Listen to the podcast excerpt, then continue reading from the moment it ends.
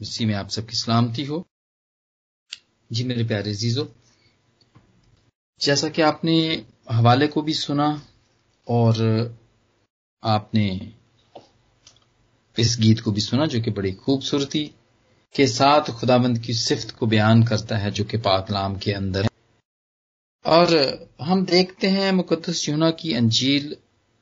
उसमें खुदावंद ने अपने बारे में सात स्टेटमेंट्स दी हैं, या डेक्लरेशन है उनकी, या ऐलानात हैं, या क्लेम किए हैं उन्होंने कि वो हैं, जिसमें से एक जो आज हम सीख रहे हैं, वो ये है कि यीशु ने फिर उनसे मुखातिब होकर कहा कि दुनिया का नूर मैं हूँ I am the light of the world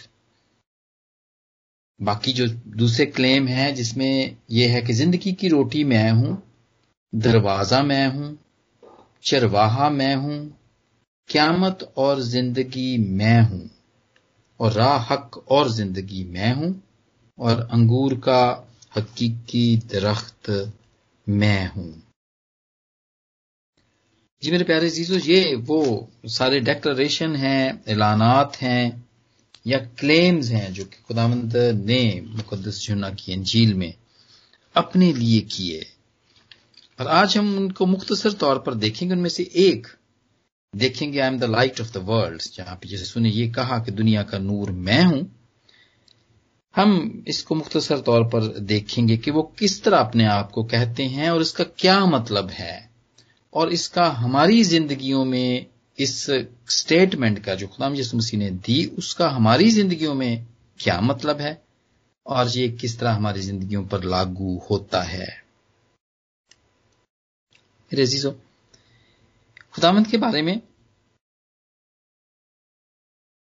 जैसा कि खुदामंद ने खुद कहा, इससे पहले भी कहा जाता रहा, जबकि वो इस दुनिया में नहीं भी आए थे, भी आए नहीं थे, पैदा नहीं हुए थे तब से उनके बारे में सारी, जितना भी पुराना अहदनामा है, उसमें बहुत सारी पेशन गोइयाँ उनके बारे में थी, लेकिन उनमें से मैं आज चंद आपके सामने पढ़ूँगा, शेयर करूँगा, जिसमें, जिसाया का सिक्सटी चैप्टर, साठवां बाप पहली आयत में ही है कि देखो तारीख की ज़मीन पर छा जाएगी और तीर की उमतों पर, लेकिन खुदावन तुझ पर ताले होगा और उसका जलाल तुझ पर नमाया होगा। और कौमें तेरी रोशनी की तरफ़ आएँगी। और और और सल्तनतें तेरे तलू की तजल्ली में चमकेंगी। ये एक पेशन गोई थी खुदावंत यसु के बारे में। जैसा है कि दूसरे बाब में, पांचवी आयत, आए यकूब के घराने, आओ हम खुदावंत की रोशनी में चलें। ये एक पेशन गोई थी। और फिर इसी तरह हम नामे बाप में भी देखते हैं जिसाया का नामा बाप दूसरी आयत जो लोग तारीकी में चलते थे, उन्होंने बड़ी रोशनी देखी। जो मौत के साय के के मुल्क में रहते थे, उन पर नूर चमका। ये जसाया की है, जबूर नवीस कहता है, चौरासी, जबूर चौरासी की ग्यारहवीं आयत, क्योंकि खुदावंद खुदा आफताब और सिपर है, खुदावंद फजल और जलाल बख्शेगा। और इस तरह और बहुत सारी पेशन गोइयाँ जितने भी पुराने अंबिया असगर और अंबिया असगर जिनको कहते हैं और असगर और अकबर और असगर कहते हैं, ये सब, इन इन सबने यसु के बारे में बताया कि वो रोशनी की तरह है, जलाल है उसका और वो चमकता है, आफताब की तरह है वो। जी मेरे अजीजो, ये यसु की तरफ़ इशारा था। हम रोशनी देखते हैं, दो तरह की रोशनी है जो हम देखते हैं। और हम दुनियावी दुनिया की जो रोशनी है, वो देखते हैं। और एक वो रोशनी है जो यस्सु अपने बारे में कहते हैं, वो जो आज हम मिलकर सीख रहे हैं। और इसकी एक बड़ी अच्छी मिसाल हम पहले भी सीख चुके हैं, उस अंधे को जो कि जन्म का अंधा था और खुदावंद ने उसको ठीक किया युना के नामे बाप की इकतालीसवीं आयत में। और फिर इसकी मिसाल खुदाम यसु खुद भी देते हैं। वो खुद भी कहते हैं उन सारे फकियों और फरीसियों को जो कि दो तरह की लाइट को नहीं देख सकते रोशनी को दो तरह की रोशनी को नहीं देख सकते। यानी कि दुनियावी रोशनी है और रूहानी रोशनी भी है। पहली दुनियावी रोशनी है दूसरी रूहानी रोशनी है। ये दो तरह की की, की रोश, रोशनियाँ हैं या नूर हैं जिन्हें हम देखते हैं। और खुदाबंद इसकी मिसाल जुना के नाम बाप की इकतालीसवीं आयत में फकियों और फलीसियों को देते हैं, जो कि आँखें रखते हैं और खुदामंद को नहीं पहचान। और वो जो जन्म का अंधा था, जिसको खुदामंद ने बेनाई दी, रोशनी दी, जब वो देखने लगता है तो वो खुदामंद जिसु को भी पहचानता है, जो कि नूर था। लेकिन ये फकी और फरीसी, जो कि पढ़े लिखे थे, तोरेत के मास्टर थे, आलम थे, वो खुदामंद को, इस नूर को पहचान नहीं सकते, इस रोशनी को देख नहीं सकते हैं मेरे खजीजों और खुदामंद उनके बारे में कहता है कि फकी और फरीसियों को कहता है कि, उनसे उनसे कहा कि अगर तुम अंधे होते तो गुनेगार ना ठहरते, मगर अब कहते हो कि हम देखते हैं, बस तुम्हारा गुनाह कायम रहता है। क्यों? क्योंकि वो देखते हुए खुदामंद को पहचान ना सके। लेकिन अंधे ने आँखें जिसकी नहीं थी, जब वो ठीक हुआ तो उसने दोनों रोशनियों को देखा और वो खुदामंद को सिजदा करता है। खुदस यूना के नामे बाप की छत्तीसवीं आयत में इसका ज़िक्र है। मेरे अजीजों, रूहानी रोशनी, जो कि खुदामंद की तरफ़ से हमें मिलती है, वो मंबा है इस चीज़ का। He is a full of light और इसी के बारे में हमने भी हवाला भी पढ़ा युना के आठवें बाप की बारहवीं आयत में कि जो मेरी पैरवी करेगा, वो अंधेरे में ना चलेगा, बल्कि ज़िंदगी का नूर पाएगा। और हम देखते हैं खुदाम यसु के बारे में मुकदस यूहना ही लिखता है और शुरू में ही वो लिख देता है मुकदस यूहना की अंजील और उसका हम पहले बाप से ही देखते हैं कि वो लिखता है चौथी आयत में पहला बाप चौथी आयत उसमें ज़िंदगी थी और वो ज़िंदगी आदमियों का नूर थी और नूर तारीकी में चमकता है और तारीकी ने उसे कब, कबूल ना किया। उसमें ज़िंदगी थी और वो ज़िंदगी आदमियों का नूर थी। वो नूर उस वक्त की दुनिया में चमका तो सही, लेकिन वहाँ के लोगों ने, जिनकी दिलों पर, जिनकी आँखों में अंधेरा छाया हुआ था, वो उन्होंने इसको कबूल ना किया। और बहुत सारी और भी आयत, आगे आयात हैं जो जो कि हम मिलकर सीखेंगे कि किस तरह आप खुदामंद दुनिया, ज़िंदगी, दुनिया का नूर है। जी मेरे अजीजों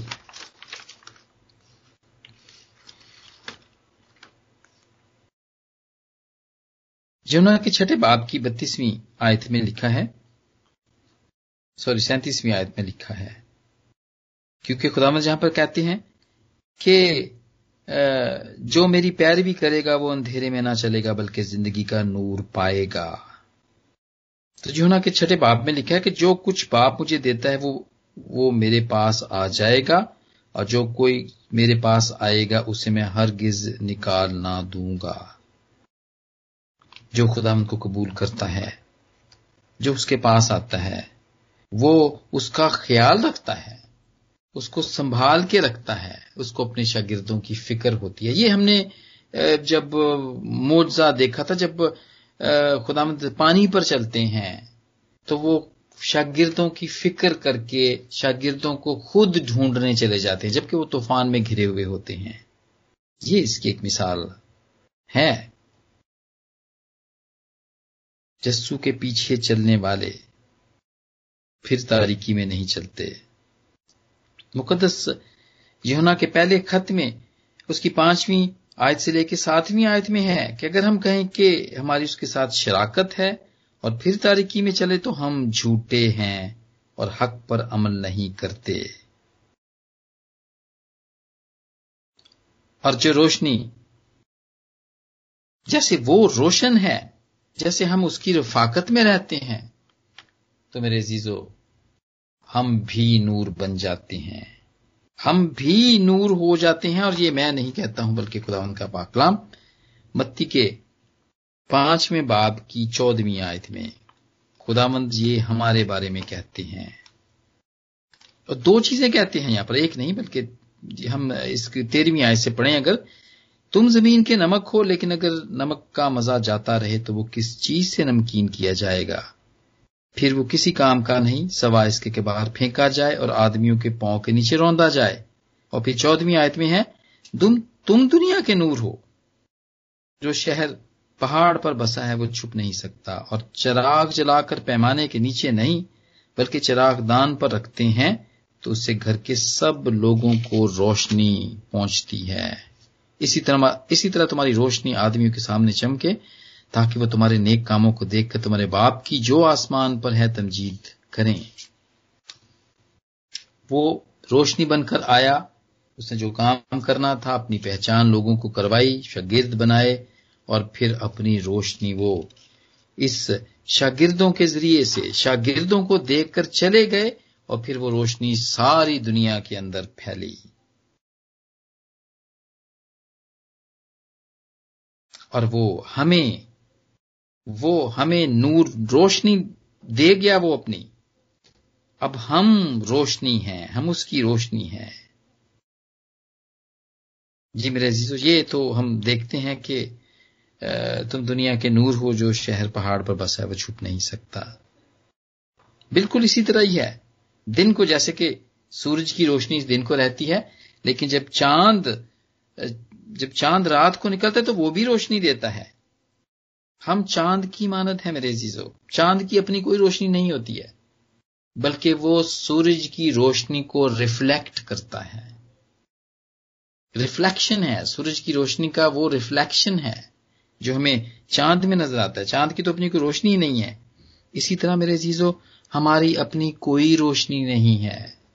हम खुदाबंद यस्सु की जो कि नूर है, जो कि दुनिया का नूर है, हम उसकी रोशनी को मुनक्स करते हैं, रिफ्लेक्ट करते हैं। हम उसकी वजह से चमकते हैं। अगर हम में कोई भी ऐसी बात है खुदामंद के पाकलाम के मुताबिक तो वो हमारी अपनी नहीं, बल्कि खुदामंद यस्सु की है। वो क्यों? इसलिए कि खुदामंद ने ये हमारे बारे में कहा कि तुम्हारी रोशनी आदमियों के सामने चमके ताकि वो तुम्हारे नेक कामों को देखकर तुम्हारे बाप की जो आसमान पर है, तमजीद करे। हमारी नहीं, जो भी हम काम करें, जितनी भी हम दुआएँ करें, रोजा रखें, कोई हमसे, हमारी दुआओं से शिफा पाता है, कोई बरकत पाता है तो मेरे अजीजों, ये उस बाप की उसको हम हम करनी चाहिए, जो कि आसमान पर है, हमारी नहीं। लेकिन उस बाप की जो आसमान पर है, वो जाने कि ये ये उसका मानने वाला है। ये उसको फॉलो करने वाला है, ताकि उस बाप की जो आसमान पर है, उसकी तमजीद करें। खुदा यसु मसीह, जैसे कि दुनिया में आए और चले गए, और वो रोशनी थे और वो रोशनी हैं। इसकी बड़ी अच्छी मिसाल पर रूस रसूल जब पहली मरतबा खुदावंद यस्सु के साथ उसकी मुलाकात होती है दमिश की राह पर तो वो बहुत ज़्यादा रोशनी देखता है। बहुत ज़्यादा रोशनी होती है मेरे चीज़ों और वो इस रोशनी से के वसीले से वो अंधा भी हो जाता है। अमाल के नामे बाब में इसका ज़िक्र पाया जाता है। वो कुछ देर अंधा हो जाता है। इतनी रोशनी होती है। ये यस्सु की रोशनी है मेरे जीजो और मुकदस यूना भी जब पतमस के जजीरे में कैद था और जब उसके ऊपर सारे मुकाशफात खोले गए, जब उसको आखिरी वक्तों के बारे में बताया जाता है और जब उसका खुदा मुजस्म मसीह के साथ इनकाउंटर होता है तो वो भी अदमुआ सा हो के उसके कदमों में गिर जाता है। वो उस रोशनी की ताब नहीं ला पाता। गो कि जब खुदाम यसु मसीह ज़मीन के ऊपर थे तो यूहन्ना उनका बड़ा ही अज़ीज़ दोस्त था उसको अज़ीज़ रखता था, क्योंकि वो सलीब के पास था। वहाँ लिखा हुआ है कि जब हम गुड फ्राइडे के जितने भी कलमात सुनते हैं तो वहाँ पे ये आयत लिखी हुई है कि खुदावंद का वो शागिर जो उसको अज़ीज़ था, सलीब के पास था, और यही वो यूहन्ना था। लेकिन जब आसमान पर जब वो यसु चले जाते हैं, और यहुना जब उसके ऊपर मुलाकात जब होती है यहुना की पतमस के जजीरे पे, ख्वाब में, ख्याल में, रोया में तो वो खुदाबंद यस्सु को देखता है और इतनी ज़्यादा रोशनी को देख के वो खड़ा नहीं रह सकता और वो उसके कदमों में गिर जाता है, झुक जाता है। जी मेरे अजीजो पारूसूल उसके गिरदा गिर्द भी नूर चमकता है। और जुहना भी यही लिखता है मुकाशवा के पहले बाप की सोलहवीं आयत में कि उसका, और और उसका चेहरा ऐसा चमकता था जैसे तेज़ी के वक्त आफताब। और फिर उसके बाद इन लोगों पर, इन लोगों ने जो काम किए हैं मुकदस पालूस ने मुकदस यहुन्ना ने और बहुत सारे शागिर्दों ने इसके बाद भी उस सारी रोशनी को दुनिया में फैलाया है और उसकी रोशनी की वजह से ही हम भी आज इस इबादत के अंदर हैं। खुदामंद के पाकलाम को सुन रहे हैं। जी मेरे प्यारे जीजो अब जितनी भी रोशनी है, वो खुदामंद हमें दे गए हैं। अब हमारे पास है वो रोशनी।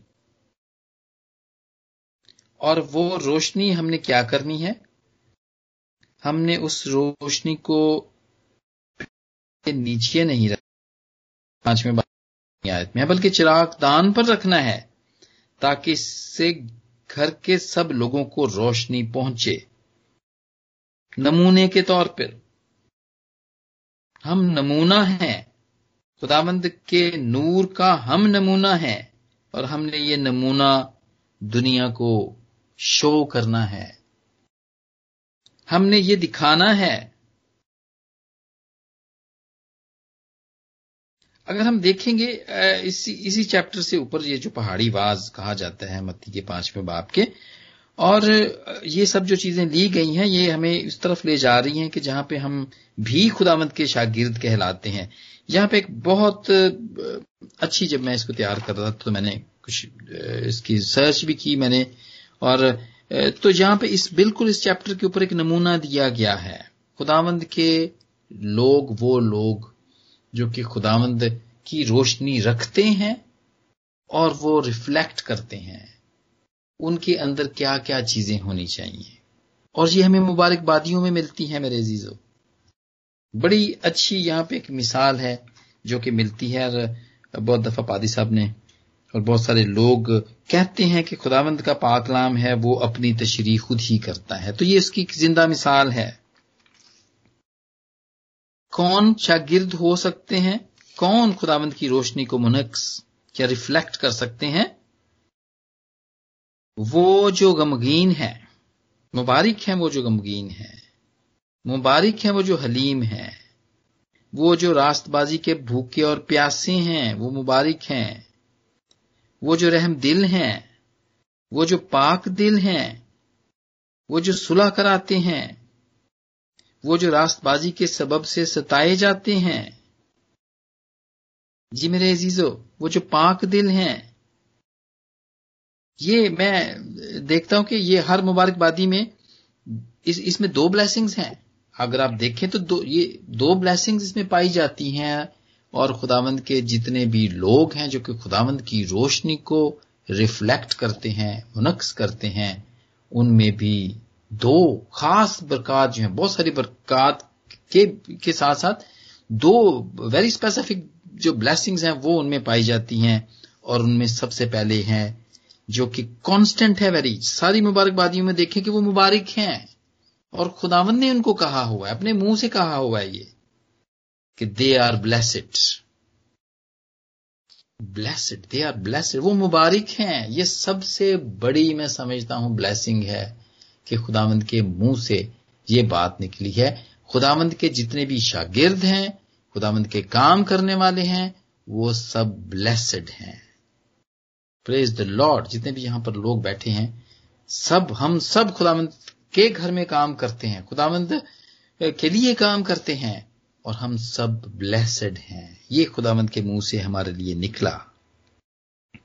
और उसके बाद फिर और बहुत सारी बातें जो उसके साथ हैं। जैसे कि मुबारक है जो रास्तबाजी के भूखे और प्यासे हैं, क्योंकि वो आसूदा होंगे।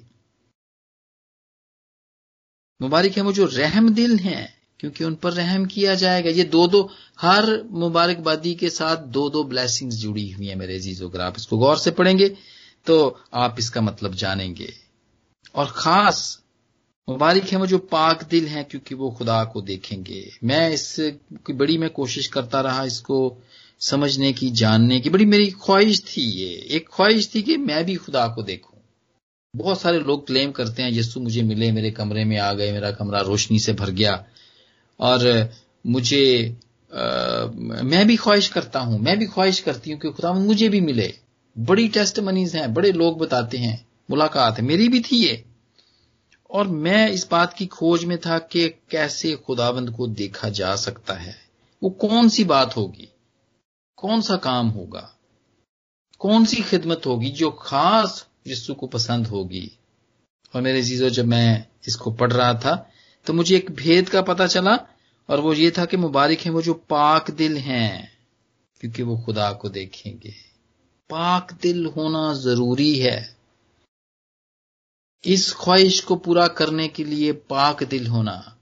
बोग्ज ना हो, गीबत ना करते हो, हसद ना करते हो, झूठ ना बोलते हो, चोरी ना करते हो हेरा फेरी ना हो, खुदावंत को ठीक वक्त दें, अपने खानदान में, अपने बीवी के साथ ठीक हो, बच्चों के साथ, बुज़ुर्गों के साथ, और उसके बाद फिर कलीसिया के साथ, जो खुदावंत ने आपको दी है, कम्युनिटी के साथ काम की जगह पर। हर जगह पे ठीक होने की ज़रूरत है। अगर हम ये चाहते हैं कि हम यीशु को देखें, अगर हमें वो भी नज़र आए तो हमारा पाक दिल होना बहुत ज़रूरी है मेरे जीसो। क्योंकि जो खुदावंद ने खुद कहा, मुबारक है वो जो पाक दिल हैं क्योंकि वो खुदा को देखेंगे। अगर हमारे दिल में ये ख्वाहिश है तो हमें पाक दिल होना बहुत ज़रूरी है, ताकि हम खुदा को देख सकें। यीशु जो कि दुनिया का नूर, उन्होंने कहा, जी, मैं दुनिया का नूर हूँ। जब तक मैं दुनिया में हूँ, मैं दुनिया का नूर हूँ। फिर उसके बाद, फिर उसके बाद शागिर्द। उसके बाद शागिर्द हैं, जो कि नूर हैं। फिर अजीजो यहाँ पर हम देखते हैं, जैसे कि मत्ती के पाँचवें बाब की हमने देखा ये बिल्कुल ये बात जहाँ पे खुदावंद ने ये कहा कि तुम दुनिया के नूर हो, ये मुबारकबादियों के बाद ही ये हवाला आता है। मुबारकबादियाँ जो कि मुकदस जुना की अंजील पाँचवें बाब की तीसरी आयत से शुरू होती हैं और इसी बाब के चौदहवीं आयत में यह है कि तुम दुनिया के नूर हो। और इससे पहले तुम ज़मीन के नमक हो। दो चीज़ें खुदामंद ने यहाँ पे हमारे वास्ते बताई हैं। दुनिया, तुम दुनिया के नमक हो। जी मेरे चीज़ों नमक की एक वैल्यू थी उस जमाने के अंदर जब खुदावंद ने यह कहा। नमक की वैल्यू थी, ये शायद हम बात पहले भी सीख चुके हैं। और बहुत सारे लोग जो कि रूमी हुकूमत में काम किया करते थे इवन के उनके बहुत सारे सिपाही भी, जो उनको, जो जो तनख्वाह उनको मिला करती थी, वो उनको नमक का ढेला मिला करता था, तोल के वो उनको दिया करते थे। ये उनकी तनख्वाह हुआ करती थी, क्योंकि उस वक्त ये नमक वैल्यू रखता था। इसकी वैल्यू थी। तनख्वाह के बदले उनको नमक दिया जाता था कि तुम ये नमक बेच के, और जितने भी पैसे इसके बनते हैं, जितना भी तुम चाहते हो बेचना, इसको बेच लो। और जितने भी पैसे तुमको दरकार हैं, तुम इससे हासिल कर सकते हो। वैल्यू रखता था ये नमक। खुदाबंद ने हमें ये बताया है यहाँ पर, ये कह करके तुम दुनिया के नमक हो कि you have a lot of value हम वैल्यू रखते हैं। और किसी के साथ काम करने का मेरे जीजो सबसे बड़ा मैं एक रिसर्च पढ़ रहा था और उसमें उन्होंने ये बताया था कि जो एम्प्लॉयर एम्प्लॉय को वैल्यू नहीं करते हैं, उसको इज़्ज़त नहीं देते हैं, या वो समझते नहीं है कि ये मेरे लिए बड़ा कारामद या बड़ा कीमती है तो उनके एम्प्लॉय भी उनके लिए अच्छा काम नहीं करते, अच्छी प्रोडक्टिविटी नहीं देते वो। वो अच्छे एम्प्लॉय नहीं बनते हैं, काम चोरी करते हैं, या दिल से काम नहीं करेंगे, या लॉयल नहीं होते हैं। और मेरे अजीजों, यहाँ पे खुदावंद हमें वैल्यू देते हैं। वो हमें बताते हैं कि तुम्हारी वैल्यू तुम बहुत कीमती हो, क्योंकि तुम दुनिया के नमक हो और तुम टेस्ट रखते हो। तुम टेस्ट रखते हो, जायका रखते हो और खुदामंद चाहता है कि उसके लोग, उसके शागिर्द, उसके घर में काम करने वाले लोग जितने भी हैं इसी टेस्ट को लेके दुनिया में जाएँ जो कि यीशु को नहीं जानते। And let them taste you उनको इस जायके का मज़ा चखने दें। खुदामंद ये चाहते हैं। कैसे? अपनी उन सारी बातों से जो कि खुदामंद की पाकलाम, जो कि पाकलाम के अंदर लिखी हुई हैं। खुदावंद चाहता है। नमक का काम है टेस्ट है, नमक का काम है प्रिजर्व करता है, बचाता है। ये बहुत सारे टीन अभी लॉकडाउन के अंदर तो सब्ज़ियाँ आना बंद हो गई थी हमारे मुल्क के अंदर। तो हमें टिन वाले टमाटर और टिन वाले और भी बहुत सारे बहुत सारे जैसे वो चने हैं चिकपीस वगैरह, ये खानी पड़ी हमें। तो जब हम उनको खोलते थे तो वो, उनमें नमक होता था बहुत सारा। मेरे अजीजों, ये नमक इसलिए होता है कि वो इन चीज़ों को गलने, सड़ने से बचाता है। जानवरों की खालों के ऊपर नमक लगाया जाता है, ताकि वो खालें खराब ना हो, गल सड़ ना जाए। इसी तरह मेरे अजीजों, खुदावंत के लोग, खुदावंत के शागिर, जिनको खुदावंत ने अपना नूर दिया है, वो दुनिया को दुनिया के दूसरे लोगों को बचाते हैं प्रिजर्व करते हैं। खुदावंत ने ऐसे नहीं कह दिया है। इसका एक मकसद है कहने का, और वो ये है कि हम दुनिया को बचाएँ, दुनिया को सच्चाई के बारे में बताएँ, दुनिया को यस्सु के बारे में बताएँ। वो पैमाना, जो पैमाना खुदावन ने हमें रोशन किया है, उसको हम बेड के नीचे ना डाल दें, मेज के नीचे ना रख दें, बल्कि ऊपर रखें। अपने अच्छे किरदार से, अच्छी बातचीत से हम लोगों को बताएँ कि पता चले कि ये कौन है, ये मसीह को मानने वाले हैं, ये उसके फॉलोवर्स हैं, मसीही हैं ये। बताएँ अपने काम से, चाहे आप उनको अंजील की कोई बात ना भी सुनाएँ। फिर भी अच्छे काम से, कलाम से, अपने उठने बैठने से आप उनको बताएँ कि आप किसके फॉलोअर हैं? किसकी रोशनी है जो आप मुनक्स कर रहे हैं, जो रिफ्लेक्ट कर रहे हैं? और मिसालें हैं, पाकलाम के अंदर भी मिसालें पाई जाती हैं, हम देखते हैं। खुदाबंद ने हमें अगर नमक बनाया है तो इसलिए कि हम दुनिया को बचाएँ बाप अब्राहम ने बचाने की कोशिश की, सदूम और अमूरा को।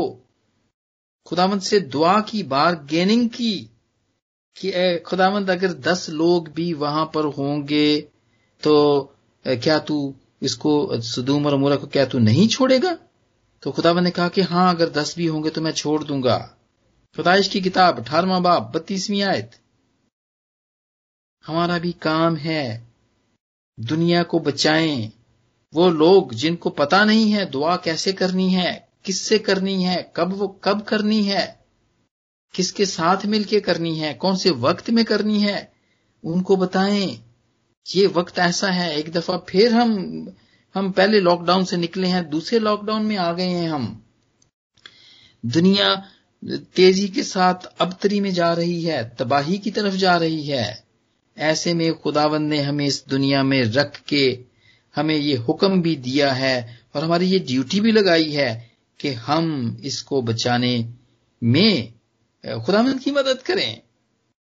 दुआ करें दुनिया के लिए। वो लोग जो खुदावंद की तरफ़ अभी भी नहीं आए हैं, जबकि वक्त है तो हम उनको बताएँ। उनके लिए दुआ करें, मुल्कों के लिए दुआ करें लीडर्स के लिए दुआ करें साइंटिस्ट के लिए दुआ करें। वो जो अस्पतालों में हैं, जिनके पास कोई उम्मीद नहीं है, वो जो वायरस के डर से जो कि बिल्कुल मरने की नौबत तक पहुँच गए हैं, उनको बताएँ, उनको बचाएँ खुदामंद से सिफारिश करें उनकी प्रिजर्व करें, क्योंकि खुदामंद चाहता है कि ऐसा हो। इसी तरह तुम्हारी रोशनी आदमियों के सामने चमके ताकि वो तुम्हारे नेक कामों को देखकर तुम्हारे बाप की जो आसमान पर है तमजीद करें। मेरे जीजो खुदामंद ने जो हमें नूर दिया है, वो ठीक है, हमारे लिए तो बरकत की बात है वो। लेकिन जी, ये वो ऐसी बात नहीं है कि मैंने, मुझे खुदामंद ने एक बड़ी अच्छी मर्सिडीज बीएमडब्ल्यू दे दी है तो बस मैं बड़ा सेट हूँ, अब तो बस मेरे लिए ही है ये। ये वो वाली बरकत नहीं है। ये बरकत बांटने की है, तकसीम करने की है, फैलाने की है। ये वो बरकत है, वो ब्लेसिंग है। इसको प्लीज़ इस्तेमाल करें। जो काम नहीं पढ़ता था पहले, जो मीटिंग में नहीं पढ़ता था, वो पढ़ना शुरू करे। और मैं ज़रूर दरखास्त करूँगा आप सबसे कि लोगों को इनकरेज करें। जब हवाले को कहा जाता है कि कोई इसको पढ़े तो प्लीज़ फ़र्क फ़र्क लोग पढ़ा करें इसको ताकि पाकलाम पढ़ने की बरकत दूसरे लोगों को भी मिले। जो लोग पहले सिर्फ़ गाया ही करते थे वो अब दुआएँ भी करें वो टेस्ट मनीज भी दिए वो आ, वो कलाम की शेयरिंग भी करना शुरू करें। क्योंकि अगर खुदावन ने आपको अच्छी आवाज़ दे दी है गाने के लिए तो है नूर तो है आपके पास। You got the light from Jesus लेकिन ये सिर्फ़ अब अपने तौर पे नहीं रखनी है। इसको आगे बढ़ाएँ और भी कुछ करें। जी मेरे जीजो जिस तरह वो दुनिया में नूर बनकर आया और सच्चाई की रोशनी को फैलाया, इस तरह हम सब के लिए भी ये हुक्म है कि यीशु की रोशनी को दुनिया में फैलाएँ। क्योंकि उसने अपने बारे में कहा था कि जब तक मैं दुनिया में हूँ, मैं दुनिया का नूर और फिर हमारे लिए उसने कहा कि तुम दुनिया के नूर हो। हम सब दुनिया के नूर हैं मेरे अजीजो। वी आर वैल्यूड हम बड़े कीमती हैं। और हम, हमें अपनी रोशनी सारी दुनिया में फैलानी है, अपने मोहल्ले में, अपने काम पर, अपने चर्च के अंदर। ताकि वो लोग जो जो अभी तक इस रोशनी को नहीं जानते हैं, वो हमारी रोशनी, हमारे अच्छे कामों को देखकर खुदावंत को जाने और उसकी तमजीद करें। और आज खुदावंत के इस स्टेटमेंट इस क्लेम इस ऐलान जिसमें उसने ये कहा कि मैं दुनिया का नूर हूँ, इसके वसीले से खुदावंद मुझे और आप सबको बरकत दे। आमीन। आमीन।